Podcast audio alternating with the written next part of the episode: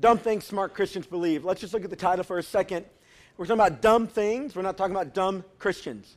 All right? We're talking about dumb things that otherwise intelligent Christians believe. The other key word for today is the word Christians, because what I'm going to share with you today is not something we can do in our own power. It's something that we have to do because God empowers us. So, this message isn't for people who are, and you're welcomed here. We're so glad you're here. But this message today really isn't for people on the fence with Jesus. Because we're going to talk about today is incredibly difficult. And I, I'm going to try to use God's word and my words and urge you, push you, push myself to do something that's very difficult to do. And yet, the Bible is crystal clear on our obligation here. So, what we're talking about is the misconception that forgiving means forgetting. Forgiving means forgetting.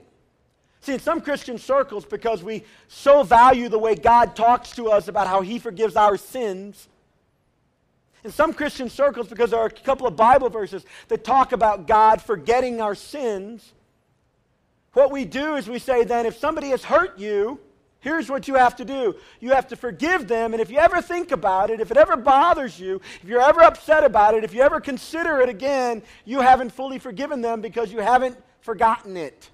Forgive and forget. Forgive and forget. That's kind of the mantra. I want to challenge that today. I want to tell you what's at stake if you believe forgive and forget is what God requires you to do with all the hurt you've experienced. See, what happens is, is Jesus said, the truth makes people free.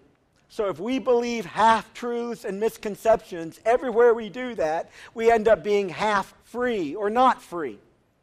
And today, I'm going to show you a difficult but true path to getting free of some hurts and hangups and challenges that you're facing. I come to the stage today not as an expert in the sense that I've got it all figured out and just follow what I'm telling you to do. Not at all. I'm a traveler today. I'm part of the mass of followers of Jesus that find this subject incredibly challenging. That's why Jesus was so clear on it. Because it'd be very difficult to do what we're going to talk about today, but if Jesus were unclear about it, it would be even harder. Jesus was clear on this so that we could experience the freedom he wants us to experience. So let's talk about how we got to the idea that forgiving means forgetting.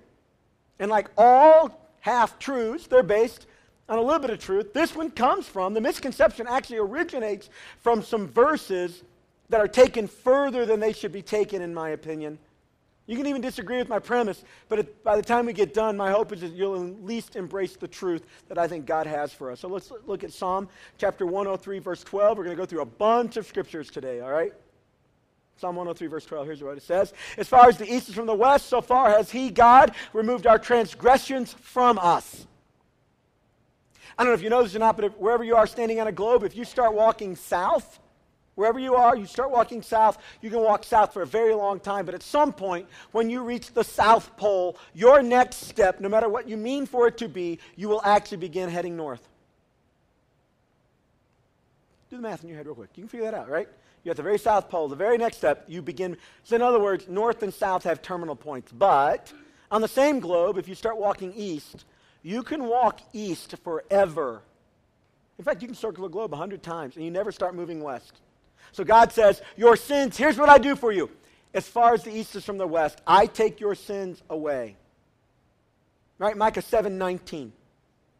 Old Testament book, doesn't get a lot of playtime. Here's a cool one, though. Cool verse. He will uh, again have compassion on us, and he will subdue our iniquities. Talking about God now, you will cast all our sins into the depths of the sea. This is where Christians get the idea of the sea of God's forgetfulness. God takes your sin in mind, He applies the death and resurrection of Jesus when we come to Him in faith, and He takes our sins away and He puts them into the depth of the sea. And good preachers say, and He puts a no fishing sign right over the spot so that it's gone. It's gone. Don't have to worry about it. Your sins are removed. God forgives completely. Jeremiah 31. 34. Last part of that verse says, God speaking here through the prophet, For I will forgive their iniquities, their sins, and their sins I will remember no more. So this, these verses, a handful more, we discover God's heart for us on forgiveness and our sin. Now, Christians, you know this that God's, as goes God's heart, that's where we're supposed to press into ourselves. We're supposed to follow our Father. You know, He models in the person of Jesus, He reveals in the Scripture, and that's where we're supposed to go. So, as goes God, we're supposed to be godly and press in. We read verses like this, and we feel compelled to deal with our hurts in the way that we read these Scriptures and it seems to be communicating. But if you were here last week, we talked about the idea that the images we have about God, the language we use, is largely the tool of the metaphor. Now, metaphors are powerful tools because they reveal accurate truth, but they're not completely the thing they're trying to describe. They're actually dissimilar things that have commonality, and in the commonality, we can discover truth about the one that's less known because we know the other related item, we know what it's like, and we can apply that truth and discover more thing about the thing over here. That's what we do with God. We call God our Father. Talks about his heart for us, but he's not physically our Father. We call Jesus the Son of God, and he is. That's his title. But he's not literally coming from the Father to the Son because the scripture says Jesus is God, so there they are. But those metaphors tell us a lot about their function. They're accurate, they're just not fully complete in all the way. This is what God's doing in the pages of the scriptures we just read when he talks about forgiveness. He's saying, The sin that you've done, I'm going to treat you as if it never happened. Now, it's not trying to convince us that God truly doesn't remember them, although I suppose God could do that. The challenge is, is we have this basic belief that God knows everything. God knows your sin, the stuff He's already forgiven you. He knows it. He hasn't forgotten it because He's omniscient. He knows everything but he's not going to hold it against you. He's going to treat you as if it's as far away from you and him as the east is from the west. He's going to treat you as if he's buried it in the sea of God's forgetfulness. But you and I probably shouldn't forget all of our sins. In fact, we should probably learn from some of them. We should probably learn from some of them. Forgiven, not walking in shame and condemnation, but we should probably learn from them. Because experience is a powerful teacher, especially experience that you reflect upon.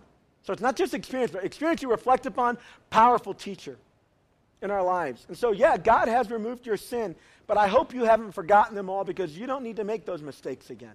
You don't need to experience those consequences again.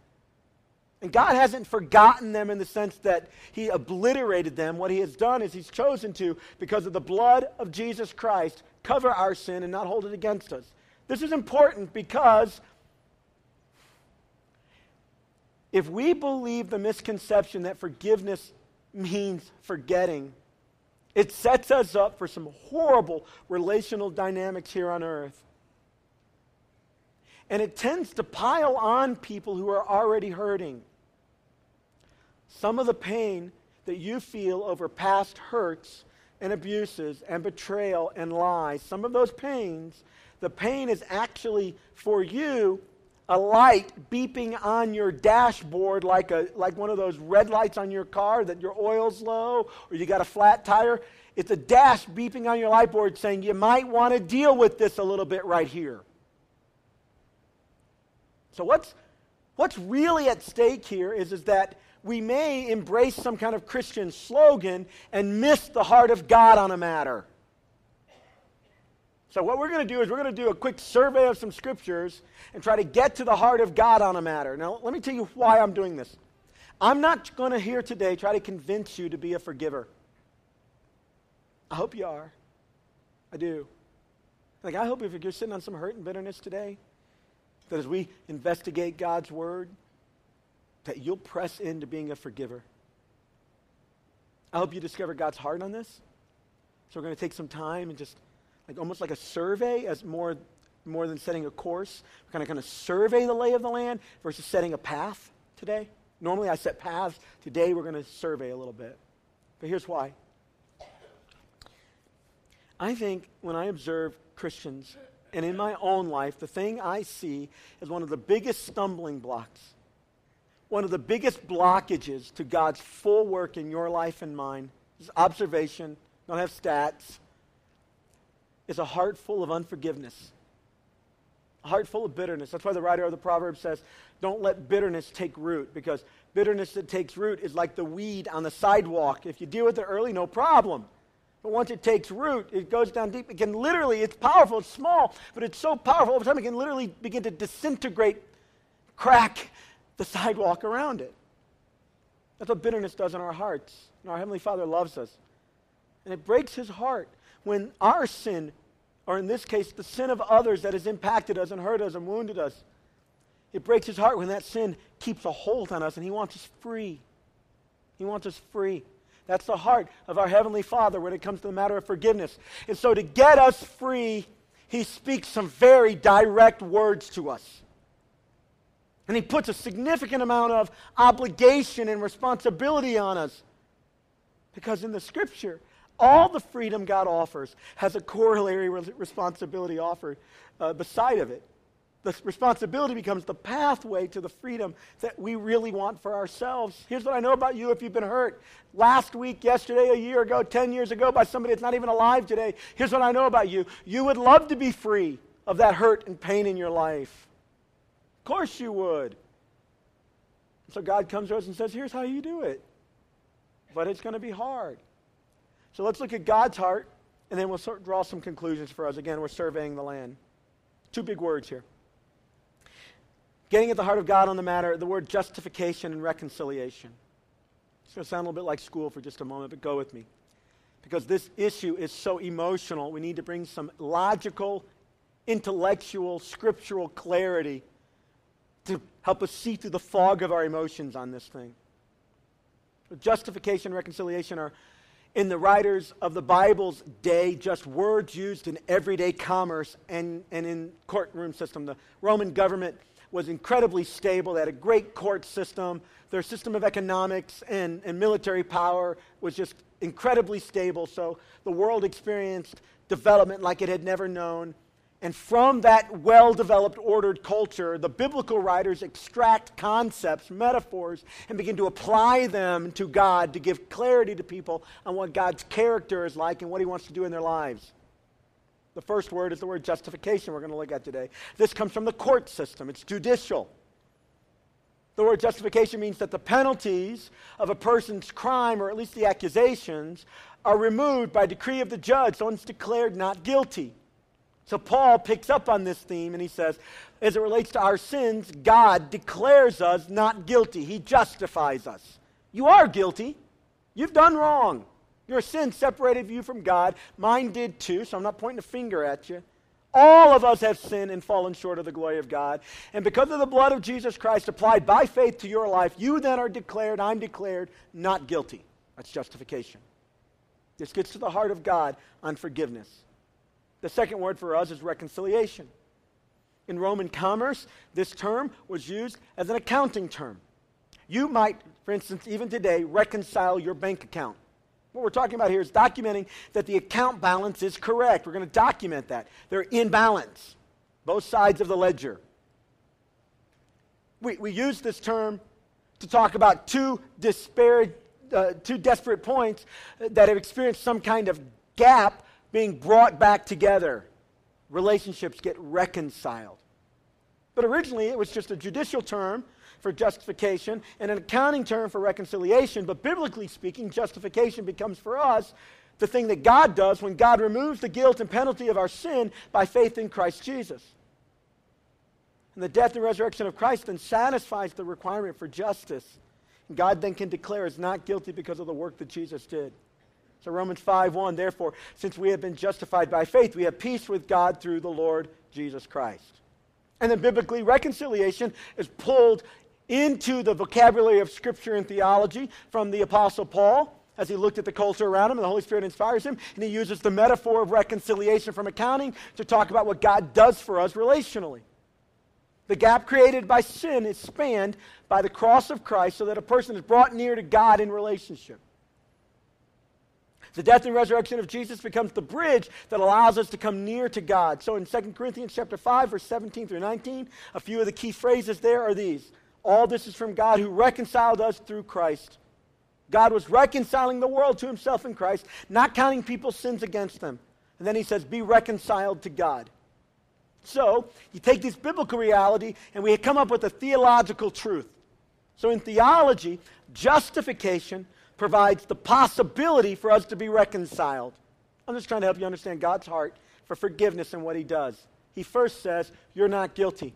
He has to do that because your sin has put a barrier between you and Him. He declares you not guilty. He doesn't count your sins against you. He justifies you, and that opens the door for what He really wants to have happen. God doesn't just take joy in forgiving your sin. That's not the key, that's not the point. Forgiving your sin is a vehicle that God uses to open the door to get you to the real goal, which is reconciling your, you to Him. He wants you to be reconciled to Him. You may not know that about God's heart for you. If you feel distance from Him and on occasion you think you'd like to have a relationship with God, all you're doing is mirroring what God already has a heart for you for, that is to be reconciled fully to you. Now we're talking about justification and reconciliation, but we could be using the more common terms we use forgiveness instead of justification. And then the word reconciliation that's been employed by people who talk about relationships all the time, even beyond its theological implications. We could be talking about forgiveness and reconciliation. Forgiveness becomes the door whereby a person who has been offended, hurt, can be free of that hurt. And the dynamic between the person who was hurt and the person who did the hurting can be dealt with appropriately so that the real heart of God for human beings who call themselves brothers and sisters in Christ can occur, which is ultimately reconciliation. Let's take a quick tour of a couple of verses in the Bible that deal with the idea of forgiveness. And without like Bible degrees and seminary here, let's just make some very casual observations about the Scripture. Matthew 18, 21, 22. And Peter came to Jesus and said, Lord, how often shall my brother sin against me and I forgive him? Up to seven times? Because that seems pretty generous to me. Jesus told him, I did not say to you up to seven times, but up to 70 times seven. A lot. So, like, Peter thought he's being generous, and God says, uh uh-uh. uh So, God forgives. He wants us to forgive, and ultimately, He wants us to walk in a state of a willingness to be perpetually in a state of forgiving. That's what He wants. I'm talking about why in a minute. I have found that if you can discover God's heart the why he wants something for you, it makes embracing the difficult things incredibly clearer and honestly simpler and even easier. So, discovering why God would say to Peter, not seven times, but 70 times seven, is a key to understanding the freedom that he offers us when he calls us to forgive and to reconcile. Luke chapter 17, a key verse in the forgiveness di- uh, uh, in, in the forgiveness paradigm that God offers us in the pages of Scripture. Luke chapter 17. Take heed to yourselves. I love it when Jesus says this. He's saying, like, be careful. I'm going to show you something that's going to help you here. Like, watch out for this. All right, this is good for you. If your brother sins against you, rebuke him. If he repents, forgive him. And if he sins against you seven times in a day, and seven times in a day returns to you saying, I repent, you shall forgive him. So, a couple observations. Again, we're not like, we're just the deep stuff here is on the surface, okay? God wants us to rebuke those that wrong us. Well, that's a little different than a lot of Christians accept and believe. That's right there on the page. If your brother comes against you, does wrong, call him out. Tell them it's wrong. That's scriptural. Tell them how it hurts you. Tell them what they did. Say, I don't understand it all, but it seems to me, so, some of us, like just practical, we're carrying around unforgiveness and, and bitterness has filled our hearts in part because we didn't take the scripture's command to us. And when a brother in Christ, sister in Christ, does something against the pages of scripture and it wounds us, we're supposed to initiate a conversation. It's just like the teaching of scripture, it's like replete in the pages of scripture. Hard to do.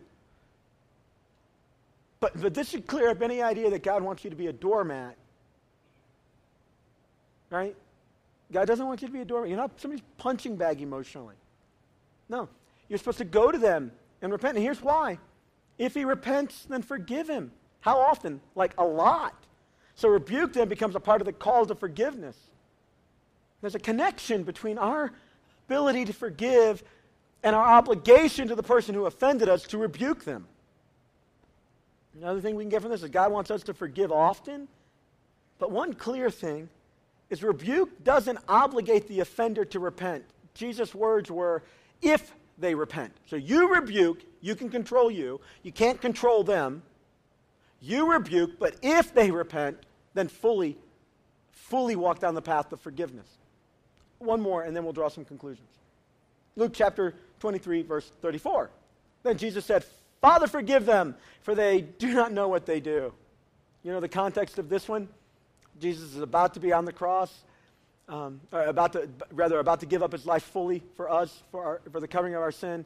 And he prays this prayer to God I'm releasing offense against these people. God, I want you to release offense. They don't even understand the full weight of what they're doing. Don't hold this against them. Don't hold this against them. He gives up the need for revenge, Jesus does on the cross. So, Jesus forgave those that didn't repent. Forgiveness, your forgiveness of somebody else, your letting go of the hurt and pain, is not dependent on somebody else's reaction. They don't even have to know what they did. And you don't have to then be slave to the hurt, even if they don't even know what they did and can never embrace it. Uh, another, another side point here, though, is that if we take time to try to understand and discern the heart of the person who offends us, sometimes that can help us forgive. Like if, if somebody we love and trust hurts us, and we go to them and we talk to them, you know, under the idea of rebuking, and they say, oh, I didn't understand that. I didn't know what that meant. Sometimes that becomes a pathway to begin to forgive easier.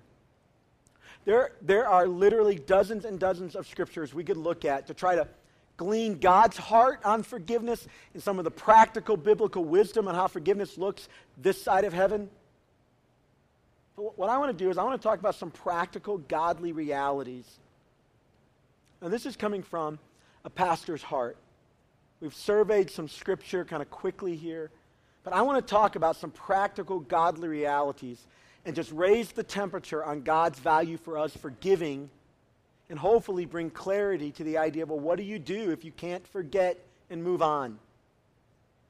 And is that even really what God wants us to do? And if not, then what do I do? So, some practical, godly realities. Here's number one. Not in any order, just some things I'm working through, all right? There's a time and a place for confrontation, rebuke, and pointing out our displeasure. I didn't like that. That hurt my feelings. That was wrong. That's not accurate. You shouldn't do that to me. We, we've had an agreement. You're outside of that. No, you can't do that with this other person because you're in a covenant relationship with me. Right? Marriage. That is a biblical model. And in fact, a lot of times you and I carry the weight of unforgiveness that literally crowds out the work of God in our heart because we simply haven't done what God's called us to do to have loving but direct conversation with people who have hurt us. So, again, God's call to forgiveness doesn't mean we have to go through life as a punching bag. That's not what, when Jesus says turn the other cheek, he's not talking about your inability to say to someone, I don't want to be treated that way by you. You share faith with me in Christ. This is not the thing we're called to do to each other. Let's just like get rid of that misconception fully. You're allowed, in fact, you need to. You're called because Paul teases us out in other places. Your direct conversation actually for them becomes the open door of dealing with the sin itself. You actually become a part of their restoration. It's incredibly difficult to do. Tone matters. Timing is important. We can spend eight, nine weeks on tone and timing. I don't know what you need to do in your specific situation. But I do know you don't have to be a punching bag, and you got to find your voice, and you're allowed to say no and mean it. And still honor God fully when He calls you as a disciple to forgive others. So, practical, godly reality number two forgiveness and reconciliation are related, but they're not the same thing. So, like total forgiveness, here's what forgiveness does it puts aside the bitterness and all the plans for revenge. That's important because when you do that, you open the door for the other, higher, greater reality, which is reconciliation. So, in reconciliation, both parties, not the one who's forgiving, not dependent on what the other person does, not depending on whether it was asked or not, not depending on how they responded, but both parties work to come to the middle and repair the breach. This is incredibly hard to do and realize. Because the work of forgiveness is hard enough if you've been hurt deeply or over time. But understanding you have absolutely no control over whether the other person actually is willing to reconcile, treat you differently, honor your reality that you are also made in the image of God. You can't control that other person. And yet, God's heart, when there's a breach in your marriage with your kids in the body of Christ, his heart isn't just forgiveness, it's reconciliation. But you can't control that other person. So God doesn't put on you and me the reconciliation as a full responsibility. What he does is he puts on us the responsibility to forgive and then the call to work towards reconciliation. But we can't control it. We can't make reconciliation happen. In fact, some of you have been hurt and wounded deeply by people who aren't even alive anymore. And you're still carrying it. And you can't reconcile. So, does that mean you're fully like you're stuck forever? No. Forgiveness is powerful. Reconciliation is the goal. But forgiveness is powerful because you, for you, independent of them, don't have to keep drinking the poison of bitterness. You can shed the extra weight that comes from carrying those boulders of pain around. That's why Jesus commands us to forgive in some of the scariest passages of the Bible. As you forgive others, so I will forgive you. Like, I don't know all that that means, but I know instantly that becomes very important to Jesus. But he doesn't command you. Make sure you reconcile 100% and force them to do it. Do whatever. Give up your integrity, give up your goals, give up your humanity, give up so that you always do what they want. So you, that's just, that's not in the pages of Scripture. The hope is reconciliation. But the path is forgiveness it often includes a very harsh and direct communication. Sounds harsh, at least. It's hard, but it comes from a heart of love for you, your own love for you, and your love for them. Right. So, practical godly reality number three. We're just like scratching the surface all over forgiveness. forgiveness doesn't make someone trustworthy. You can forgive and never trust someone again. Trust is a function of their behavior over time. It takes a lifetime to gain it with some people, and you can it, lose it in a moment. Now, full reconciliation restores the trust, but over time.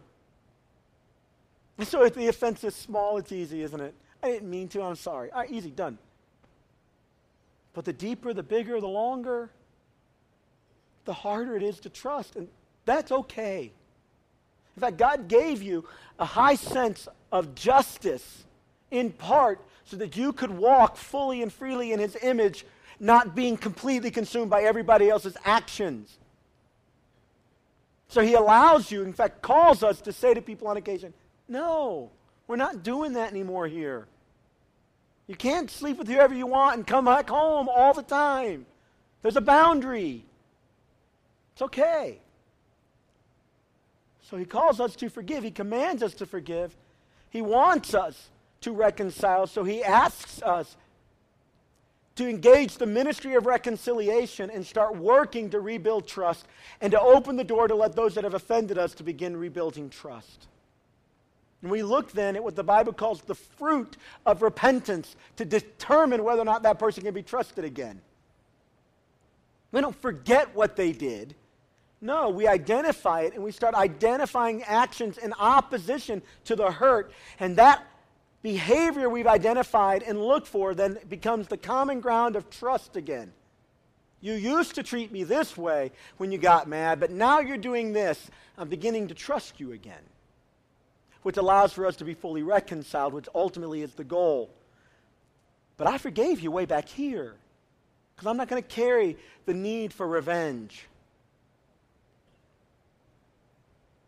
Practical reality, godly reality number four forgiveness that downplays the need for repentance is not based on love, but sentimentality. God calls us to love, not to some farcical romantic notion of what the world calls love, not just warm fuzzies.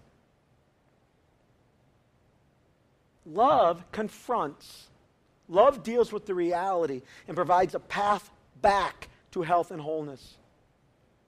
And when we change out love for sentimentality, what we do is we shortchange real reconciliation and we start role playing instead of really doing life together. It's easy to do when the structure around you is solid. For instance, at school, when you're a kid, somebody does something and you're not even mature enough, whatever, but the teacher comes in and creates a role playing scenario. You're at this desk, you're at this desk, quit talking to each other. And over time, kids forget and they move on. They role played, they weren't doing life together. And you can extract that simple metaphoric description and take it into marriages that people aren't reconciled with their role playing. Because the conversations haven't happened, the trust hasn't been reestablished, and reconciliation is still a faraway dream. They forgot, but it never really went away. Practical godly reality number five. I think what God wants from us is to forgive, let go of the need for revenge, and also to eagerly look for hints of genuine repentance. So here, here's some signs. Like I, I, got verses for all these. We're out of time, so let's just run through them when, when somebody begins to accept responsibility for their actions. Sometimes that takes time, but you see hints of that. When they begin to welcome some accountability, hey, ask me about that. It's okay. I know I've betrayed trust around this stuff I've been viewing, but why don't you ask me from time to time? Oh, by the way, here's my passwords. And when I get a text, I'm not going to run and get it so you can't see it. I'm not always turning.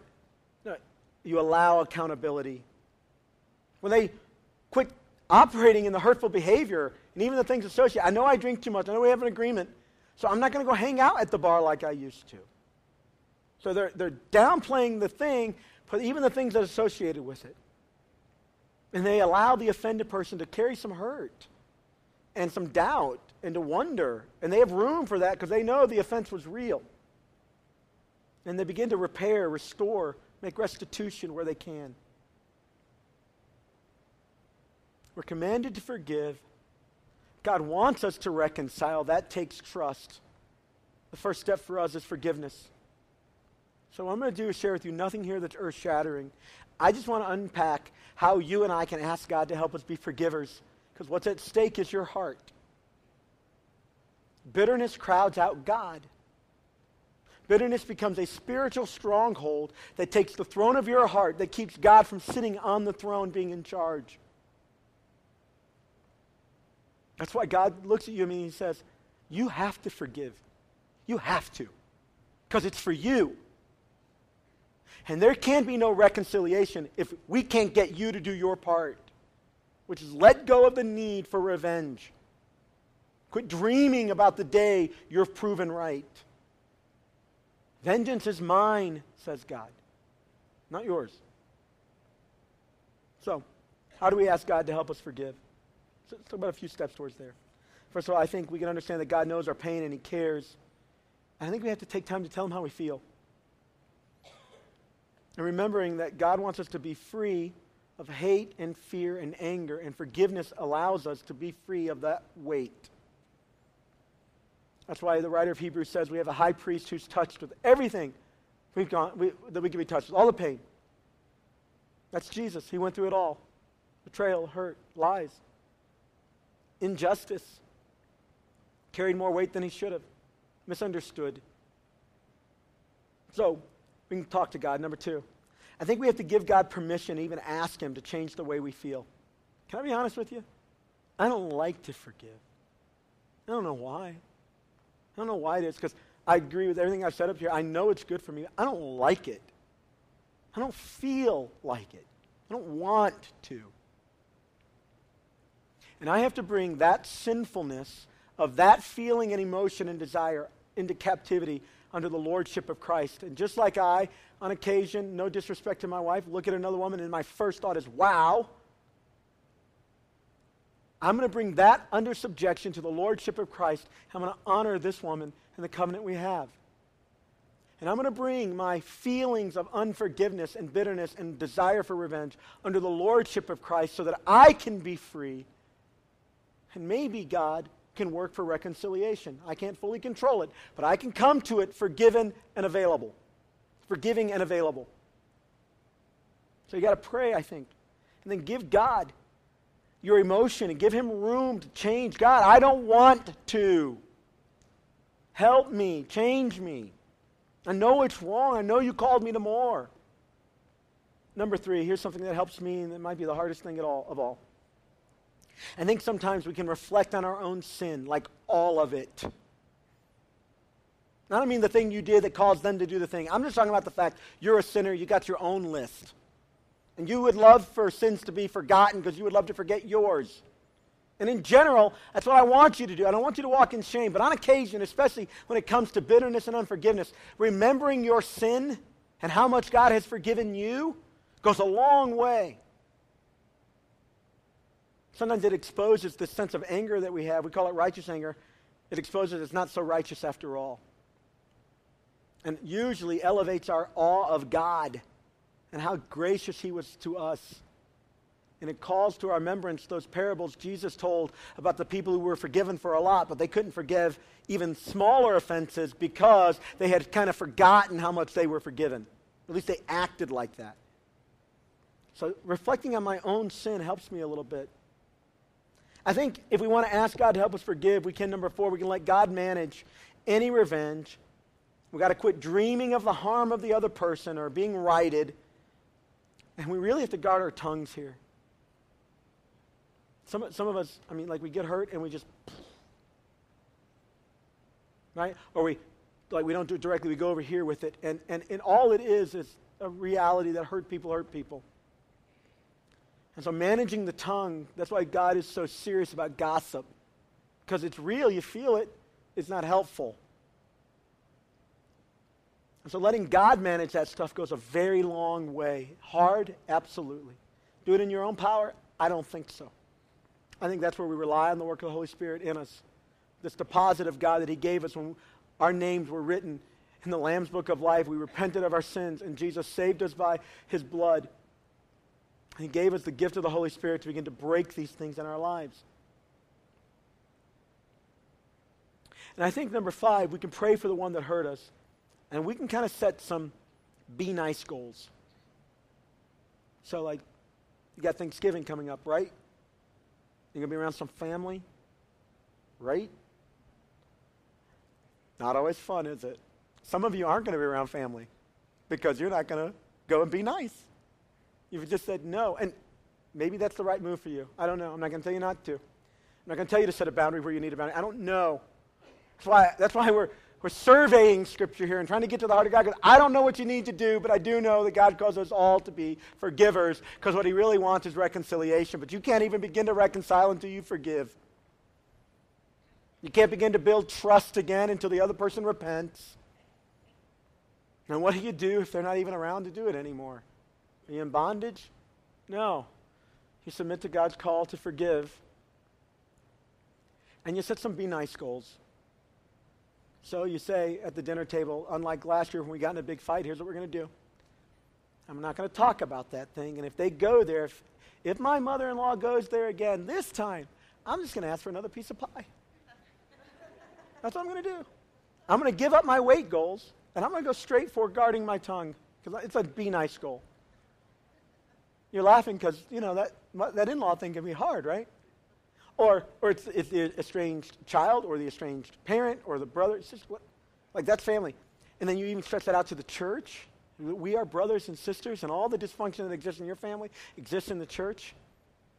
I think when you begin to pray for the person that hurts you, you set some goals, it begins to change. Job in our Bible went through incredible pain, and his friends weren't really like friends. They were trying to help him, but they came from a very broken understanding of God themselves. And Job comes to the end of that exchange, and the Bible says this phrase about Job that Job prayed for his friends. And the next picture is restoration. There's something about praying for people that wrong you by name. God, bless them, help them. Now, I've done a lot of praying for people that hurt me. It doesn't sound like those prayers. My prayers sound more like David when he was angry in the Psalms. God killed him. Make the mountain rocks fall on them. And I'm only halfway kidding. I don't quite go all the way there, but that's kind of the emotion. And that's okay. But over time, your prayers become God, you saved me. You've forgiven me. I don't know what all you want to do in their life, but would you do that? God, if that came from a hurt place, would you heal that hurt? That came from an insecurity, would you be the solid foundation in the middle of that thing? Would you give them a vision of you? I have found it's very hard to hold under hurt when you're actively praying for somebody else's good. You do that and you set a few nice goals, and I think we can move way down the line of walking in forgiveness. And who knows what God will do in your relationships if you and I take seriously to forgive. Who knows what God might restore? So, with that in mind, let's take out our Connect cards and take a few steps together as a congregation.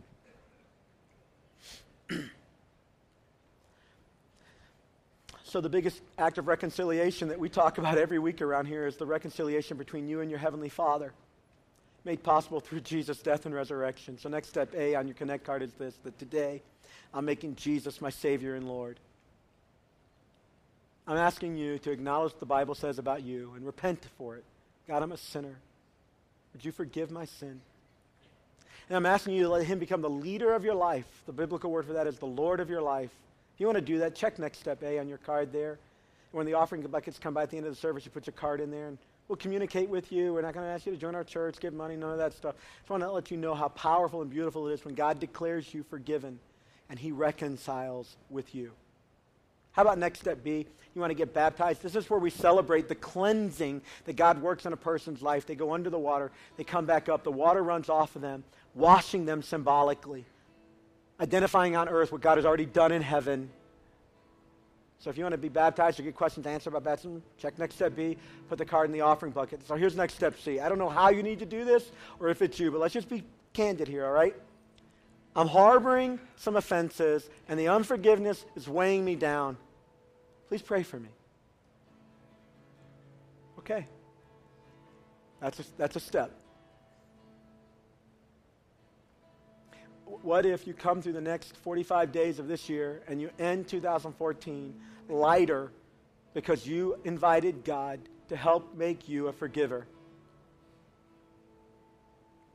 Here's next step D gets closer to the full heart of God on the matter. I'm feeling pulled by God to work for reconciliation in a broken relationship.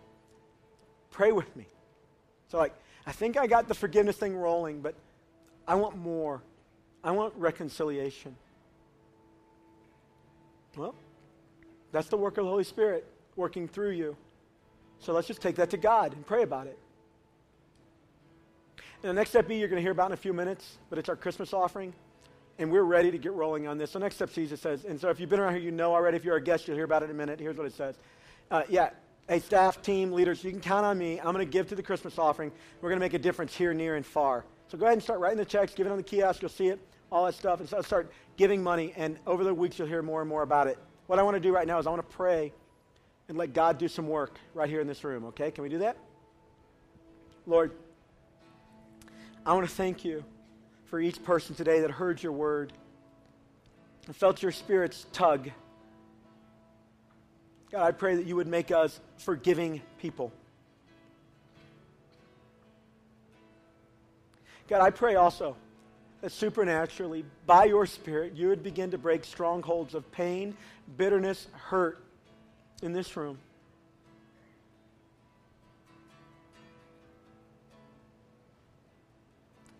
God, I'm praying that the shackles that have been holding people back relationally, spiritually, would begin to fall even now.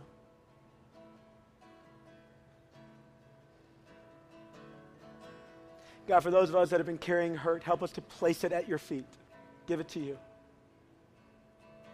God, for those of us feeling called to reconcile, that we're going to walk towards the offender, the one who hurt us, I pray you would empower us and embolden us by your Spirit I pray for those declaring, Jesus, forgive me, become my Lord and Savior. We give you all these things in the name of Jesus, the strong and holy Son of God. Amen. Amen.